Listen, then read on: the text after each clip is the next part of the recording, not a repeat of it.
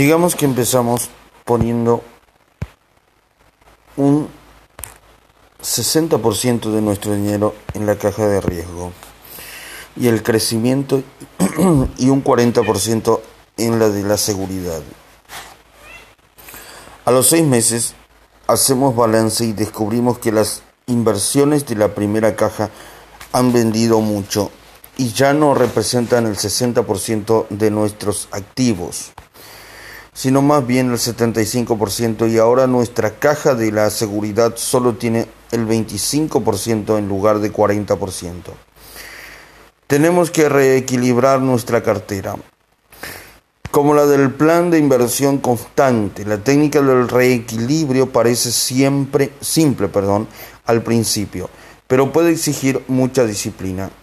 Y a menos que tengamos presente lo importante y efectivo que es reequilibrar a la hora de eximizar perdón, nuestros beneficios y protegernos de las pérdidas, nos hallaremos atrapados en la dinámica de lo que parece que funciona en el momento. Caeremos en la ilusión de que el éxito de nuestras inversiones del momento continuará siempre. O de que el mercado en cuestión, bursátil inmobiliario de bonos de materias primas, solo puede ir en, el, en un sentido, hacia arriba. Esta pauta sentimental psicológica es la causa de que tengamos una inversión demasiado tiempo y acabemos perdiendo las ganancias de las que al principio estábamos tan orgullosos. Se necesita disciplina para vender algo cuando aún está creciendo e invertir ese dinero en otra cosa que se cotiza menos que menos o que crece más lentamente, pero esta fuerza de voluntad es lo que nos conviene en grandes inversores nos convierte, perdón, en grandes inversores. Un buen ejemplo de este principio lo que lo tuve, perdón, un día hablando con Carl Icahn. Esa es la inversión, esa es la de inversión. Perdón. Ese as de la inversión. Acababa de saberse que había ganado casi 800 millones de dólares con sus acciones de Netflix había comprado la mayoría de sus acciones a 58 dólares el año anterior y en aquel momento las vendía por 341 dólares cada una. Su hijo Brett, que trabaja con Carl y fue quien le prestó esta, le presentó, perdón, esta oportunidad de inversión. Se opuso a la venta. Estaba seguro de que Netflix seguirá creciendo, seguiría creciendo, perdón. Carl estaba de acuerdo, pero tenía que reequilibrar la cartera. Si no lo hacían, podrían perder parte de las extraordinarias ganancias que habían obtenido. Carl cogió sus ganancias del 487% y las reinvirtió en otros activos de su cartera, quedándose con el 2% de las acciones de Netflix para aprovechar un posible crecimiento. Parte de ese dinero lo empleó en comprar 2.380 millones de pequeñas empresas llamada Apple que él pensaba que estaba infravalorada. Vendió acciones que se cotizaban mucho y compró otras que se cotizaban poco. Y reequilibrar la cartera fue una parte fundamental de ese proceso. Si los multimillonarios lo hacen, quizá nosotros también deberíamos. ¿Qué hacemos pues si vemos que nuestra cartera de... ¿Qué hacemos pues, perdón? Si vemos que nuestra cartera se desequilibra, teníamos un 60% colocado en la caja de riesgo y el crecimiento y un 40% en la de la seguridad, pero como decíamos antes, las acciones se han disparado y ahora tenemos una proporción del 75 y el 25%. En este caso, Un plan de reequilibrio consiste en coger las aportaciones periódicas que hacemos en la caja de riesgo y crecimiento y pasarlas a la caja de la seguridad hasta que ese 25% suba de nuestro de nuevo, perdón, al 40% o también podemos desviar las ganancias o incluso vender parte de las inversiones de la caja del riesgo que están creciendo y reinvertir el dinero en bonos, fideicomisos preferentes o cualquier combinación de activos que tengamos en nuestra caja de la seguridad. Pero esto puede ser muy difícil, sobre todo si, por ejemplo, los rates se disparan a las acciones o las acciones, perdón, internacionales se cotizan mucho. ¿Quién quiere bajarse del tren cuando va a toda velocidad? Lo que queremos es más, pero tenemos que ser capaces de retirar parte de esos activos a fin de reducir el riesgo al que nos exponemos y asegurarnos de que conservamos parte de las ganancias que hemos obtenido. Igual que en el caso del plan de inversión constante, tenemos que incluir nuestros sentimientos. Reequilibrar la carrera nos perdón, reequilibrar la cartera nos eh, obliga a hacer lo contrario de lo que queremos hacer. En el mundo de la inversión suele ser lo mejor. Pongamos un ejemplo real. Estamos en el verano de 2013 y el índice SIP 500 está remontando hasta niveles de récord. Mientras los bonos siguen produciendo magros rendimientos, ¿vendemos nuestras acciones o compramos bonos? Kia, pero las reglas del reequilibrio de cartera nos dicen que eso es exactamente lo que debemos hacer para mantener nuestra proporción original. Aunque una voz interior nos diga, no, tonto, ¿por qué quieres invertir en algo tan poco rentable? Las leyes del reequilibrio no garantizan que vayamos a ganar siempre, pero reequilibrar significa que ganamos más a menudo. Aumenta nuestras probabilidades de éxito y las probabilidades son las que a lo largo del tiempo determinan el éxito o el fracaso de nuestras inversiones. Los inversores expertos reequilibran también en los mercados y en las categorías de activos, lo que aún cuesta más.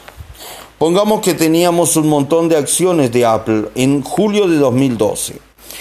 Habría parecido absurdo vender esas acciones cuya cotización estaba en alza, un 44% en los eh, dos trimestres anteriores, y era de más de 614 dólares por acción. Pero si las acciones de Apple dominan nuestra cartera, recordemos, han crecido un 44% y la han desequilibrado, más bien bastante. Las leyes del reequilibrio nos dicen que tenemos que vender algunas de esas acciones para restablecer la proporción original. Ay, pero lo habríamos agradecido al año siguiente. ¿Por qué? Las acciones de Apple empezaron a subir y a bajar descontroladamente, pasando de los 705 dólares por acción en septiembre de 2012 a los 385 dólares en abril del año siguiente y acabando en los 414 dólares en julio de 2013. Una pérdida del 41% que evitamos porque desequilibramos nuestra cartera. ¿Cuántas veces tenemos que reequilibrarla? La mayoría de los inversores lo hacen una o dos veces al año. Mari Callahan y Erdoes de JP Morgan cree que reequilibrar es una herramienta tan valiosa que la usa constantemente. ¿Qué significa eso? Tantas veces como nuestra cartera como nuestra cartera, perdón, se desvía del plan que trazamos al principio o del plan que ajustamos con arreglo a lo que ocurre en el mundo. Y no debería ser rígido, ha de ser una evaluación constante, pero no obsesiva. Abur Malkiel, por su parte, le gusta seguir la corriente de los mercados alcistas. aconseja perdón, reequilibrar solo una vez al año. No me gusta precipitarme y vender algo que está subiendo, dice. Prefiero tener los activos que rinden por lo menos un año. Independientemente de las veces que lo hagamos, reequilibrar no solo nos protege del riesgo excesivo, sino que también puede aumentar mucho el rendimiento de nuestra cartera, igual que en los planes de inversión constante. La disciplina nos hace invertir en activos que rinden poco cuando se cotizan a baja para que tengamos muchos eh, cuando se cotizan al alza. Nuestros beneficios pasan a otros jugadores de nuestro equipo, como pasa el balón en un ataque de los Andes de Los Ángeles Lakers. El, testigo de una carrera de relevos camino de la meta. Si reequilibrar nos parece muy difícil, la buena noticia es que cualquier asesor independiente que aconsejamos puede hacerlo por nosotros automáticamente. Este asesor nos ayudará a ser físicamente más eficientes y a beneficiarnos del poder del reequilibrio de carteras. Ya sabemos pues dos maneras eficaces de reducir el riesgo y aumentar el rendimiento de nuestras inversiones simplemente distribuyéndolas bien, pero aún hay otro factor que puede evitarnos pérdidas e impuestos. Tiempo de colección.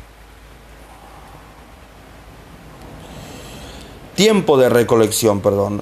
¿Qué pasa? Pues cuando llega la hora de reequilibrar nuestra cartera y tenemos que vender acciones, nos fastidian los impuestos sobre la renta del capital.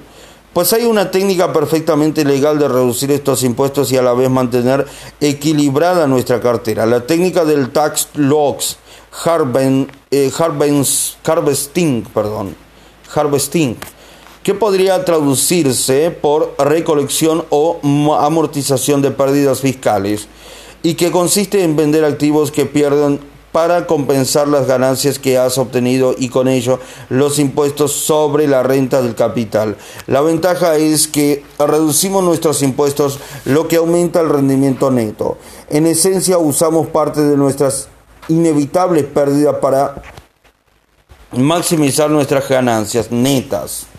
Bor Malkiel cree que el aprovechamiento de las minusvalías para reducir impuestos puede aumentar nuestra rentabilidad anual hasta en un por ciento anual. Luego, es una técnica que merece la pena estudiar. Multimillonarios y grandes entidades aumentan sus ganancias de esa manera, pero pocos inversores normales y corrientes se benefician de esas técnicas. Pocos los conocen e incluso quieren, eh, quienes perdón, las conocen creen que reequilibrar y aprovechar minusvalías eh, para reducir impuestos es tan complicado que renuncian a intentarlo. No nos preocupemos podemos recurrir a nuestro asesor fiduciario o a programas informáticos que lo harán tan fácil como pedir una pizza por internet o al menos como actualizar las preferencias de seguridad de nuestra cuenta de Facebook. Tengamos en cuenta que mi objetivo es hacer que invertir sea sencillo para todo el mundo. Y a esta parte del libro es seguramente la que más a prueba ha puesto la mente del lector. Con que en primer lugar lo felicito por seguir eh, conmigo. Todo parece muy técnico y la mayoría de la gente huye de esto como eh, de la peste.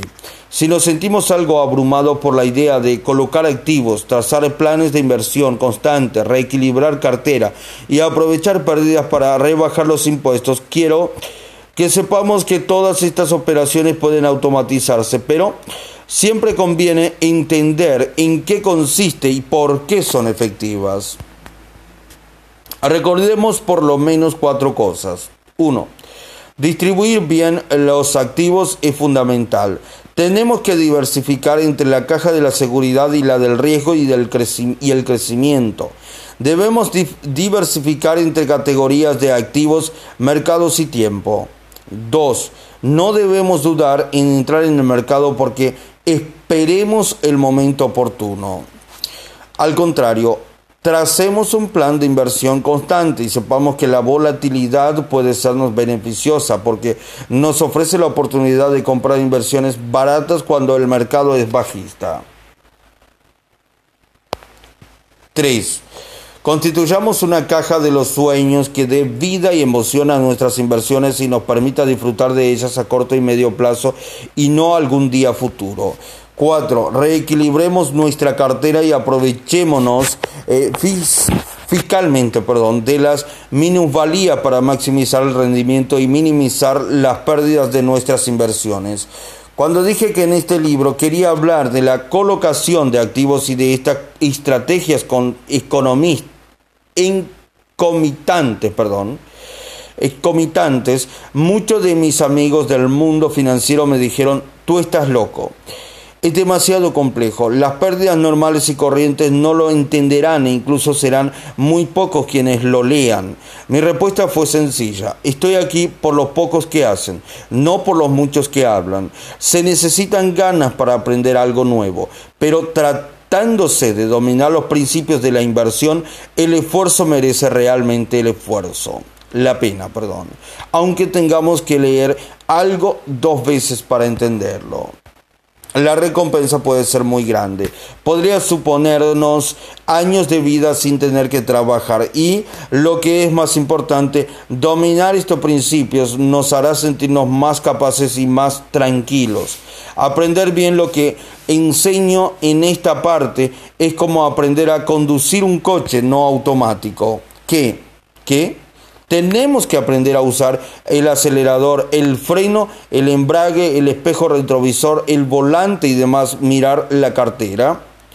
Tenemos que aprender a usar el acelerador, el freno, el embrague, el espejo retrovisor, el volante y además mirar la, la carretera. Perdón. ¿Estás de broma o qué? Pero al poco estamos conduciendo como si tal cosa. Bien, hemos recorrido un largo camino juntos en los siete simples pasos hacia la libertad financiera. Veamos en qué punto estamos. Uno, hemos tomado la decisión financiera más importante de nuestra vida, ahorrar un porcentaje de nuestros ingresos, nuestro fondo de la libertad, e invertirlo automáticamente en una cuenta con interés compuesto. Hemos ya dado órdenes a, nuestra ban a nuestro banco perdón, de traspasar ese dinero si no lo hemos hecho, hagámoslo ahora mismo. 2. Hemos aprendido las leyes de la inversión y cómo evitar los ocho grandes mitos de Wall Street. Estamos convirtiéndonos en jugadores, no en piezas del juego. 3. Hemos dado el tercer paso en nuestro camino a la libertad financiera y hemos empezado a jugar a ganar. Este paso tiene tres fases. Una, nos hemos marcado nuestros tres objetivos principales que para la mayoría de la gente eh, son la seguridad, la vitalidad y la independencia financiera. Dos, hemos trazado un plan con cifras concretas. Tres, hemos buscado y puesto en práctica maneras de acelerar este plan para que podamos disfrutar de la recompensa cuanto antes. 4. En esta parte hemos tomado la decisión de inversión más importante de nuestra vida, distribuir nuestros activos en una cartera asignado, un, asignando un porcentaje específicos a diversas cajas de la seguridad, del riesgo y el crecimiento y de los sueños. Hemos diversificado y tenemos un plan que promete hacer realidad nuestros sueños. A estas alturas estamos años de luz por delante de otros estadounidenses y de, y de inversores perdón, de todo el mundo. En la comprensión de nuestras finanzas y en el manejo de nuestro dinero, y a poco que nos parezcamos a los hombres y a las mujeres que han tenido la suerte de leer este libro en forma mm, de mano escrito. Quizás ahora estemos tan entusiasmados eh, por lo aprendido que demos saltos de alegría y cojamos a nuestros amigos del cuello para mostrarles algunas de las formas cómo pueden sumar cientos de miles de dólares o incluso millones a las ganancias de las inversiones de, de toda su vida. Perdón. Por eso puede sorprendernos saber que, aunque no hemos visto nada, prometo que lo mejor está por llegar y todo lo que queda será mucho más fácil que lo tratado en esta parte. Ahora que pensamos, perdón, y actuamos como iniciados, veremos cómo invertir también como tales. Descubramos cómo podemos tener éxito en cualquier ambiente financiero, cómo ganar sin perder y cómo crear una fuente de ingresos vitalicios. Plan de inversión constante versus inversión de una gran suma de efectivo. Pero ¿es la mejor estrategia si queremos invertir una gran suma de dinero? ¿Qué hacemos si de pronto nos cae del cielo un dineral como la prima de 10 mil dólares de la que antes hablábamos o un pago del seguro de 50 mil dólares? ¿Invertiremos ese dinero según un plan de inversión constante a intervalos fijos mensuales o incluso anuales o todo de una vez? Ahí está la controversia. Algunos asesores se ponen a los planes, se oponen, perdón, a los planes de inversión constante porque como reconoce Burt Malkiel, no es la estrategia más productiva para invertir en bolsa cuando la tendencia es alcista, como ha ocurrido en los años posteriores a la reciente crisis. Habríamos ganado más dinero de haberlo invertido, pero, eh, perdón, de haberlo invertido todo al principio de la tendencia alcista que si lo hubiéramos dosificado a lo largo de cinco años. Eso está claro, ¿no? Y ha habido estudios recientes, entre ellos unos de, lo, de Vanguard de 2012, que demuestran que en los últimos 80 años, divididos en periodos de 10 años y en las bolsas de Estados Unidos, eh, Reino Unido y Australia, la inversión de grandes sumas ha rendido eh, más que los planes de inversión constante, más de los de la mm, perdón, más de dos terceras partes de las veces. ¿Por qué es así? Porque ponemos a rendir nuestro dinero antes y durante más tiempo y nos evitamos las comisiones de la compra-venta. Invertir grandes sumas de dinero de una vez nos ofrece más posibilidades de crecimiento, pero también mayor riesgo cuando el mercado cae. Hay estudios que demuestran que invertir grandes sumas de dinero a largo plazo se si diversificamos correctamente, la diversión es más rentable. La inversión es más rentable, perdón. Repito, invertir grandes sumas de dinero en, eh, de una vez nos ofrece más posibilidades de crecimiento, pero también más riesgo cuando el mercado cae. Hay estudios que demuestran que invertir grandes sumas de dinero a largo plazo, si diversificamos correctamente, la inversión es más rentable. Pero, ¿cuánto más? Al final, el rendimiento medio no pasaba del 2,3% más. Y recordemos la estadística de Burr Malkiel. Nos facilitaba sobre la perdón, nos facilitaba perdón, sobre la década perdida de 2000 a 2010. En este caso, si hubiéramos eh, invertido un dólar en el SIP 500 el 31 de diciembre de 1999, 10 años después valdría solo 90 céntimos. Pero si lo hubiésemos invertido en un plan de inversión constante, en el mismo periodo habríamos ganado dinero. ¿Qué habríamos ¿Qué haríamos, perdón, con, con 50 mil dólares? ¿Los invertiríamos de una vez o los guardaríamos en un lugar más seguro e invertiríamos mil dólares al mes durante 10 meses o los 50 mil en dos años? Si el mercado sigue alcista, podríamos dejar de ganar algo, pero... Eh, como nos dicen, perdón, como nos dicen los economistas actuales, no, lo lamentaríamos tanto como lo eh, lamentaríamos si el mercado se hundiera dos días después de invertirlo todo.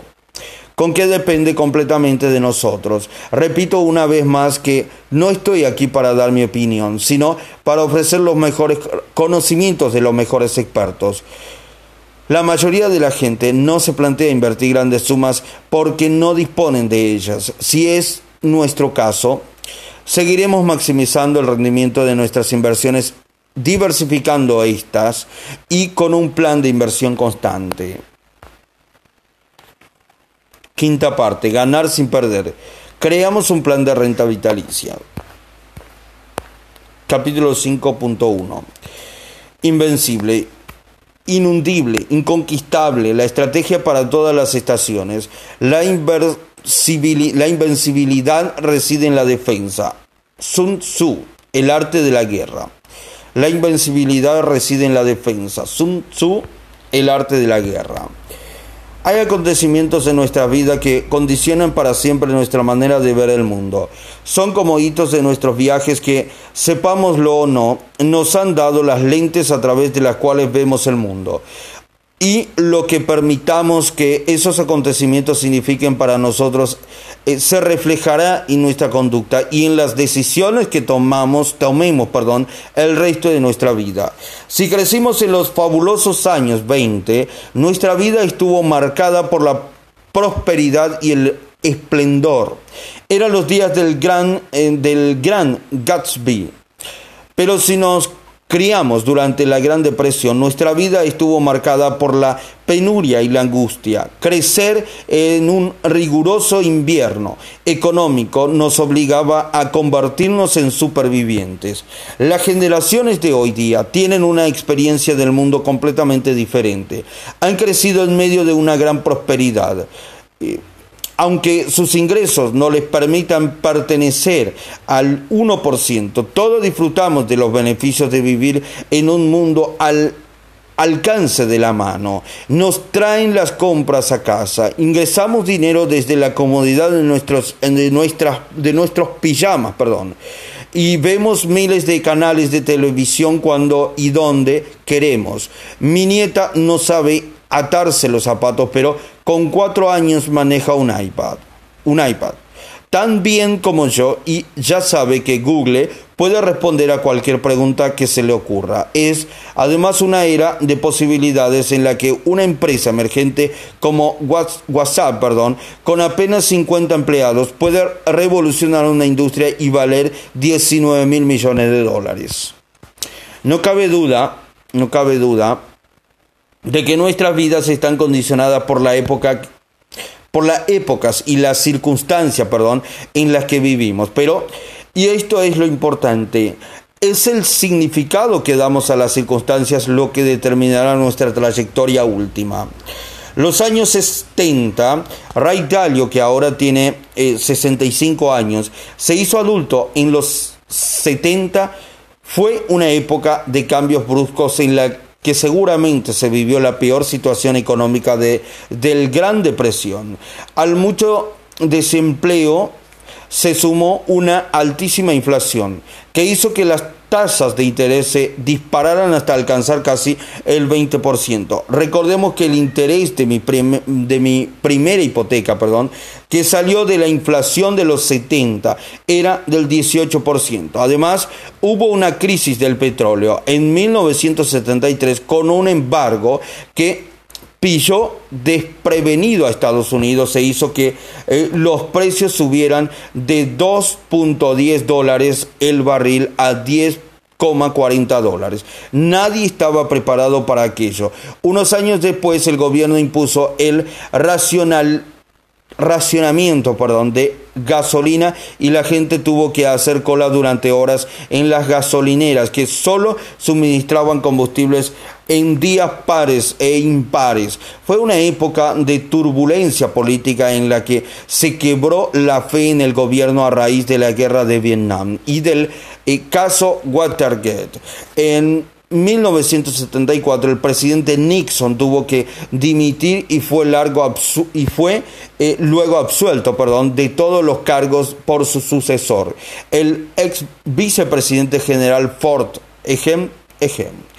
En 1971, Daira, perdón, Ray Dalio acababa de y terminar la carrera y trabajaba de empleado en la bolsa de Nueva York. Veía cómo el mercado subía y bajaba bruscamente, con una enorme volatilidad en varias categorías de activos. Las tendencias cambiaban rápida e inesperadamente. Ray veía que había grandes oportunidades, pero al mismo tiempo grandes riesgos. Quiso pues entender la relación que había entre todos aquellos fenómenos. Si entendía cómo funcionaba la gran máquina económica, sabría cómo evitar aquellas pérdidas tremendas que condenaban a, a tantos inversores. Todas aquellas circunstancias marcan al joven Ray Dalio, que se convirtió en el gestor del mayor fondo de inversión de alto riesgo del mundo. Pero el acontecimiento decisivo que determinó sus ideas sobre la inversión se produjo una se produjo, perdón, una calurosa noche de agosto de 1971, cuando el presidente Nixon anunció por sorpresa una cosa que había de cambiar la faz del mundo financiero. La noche de Nixon.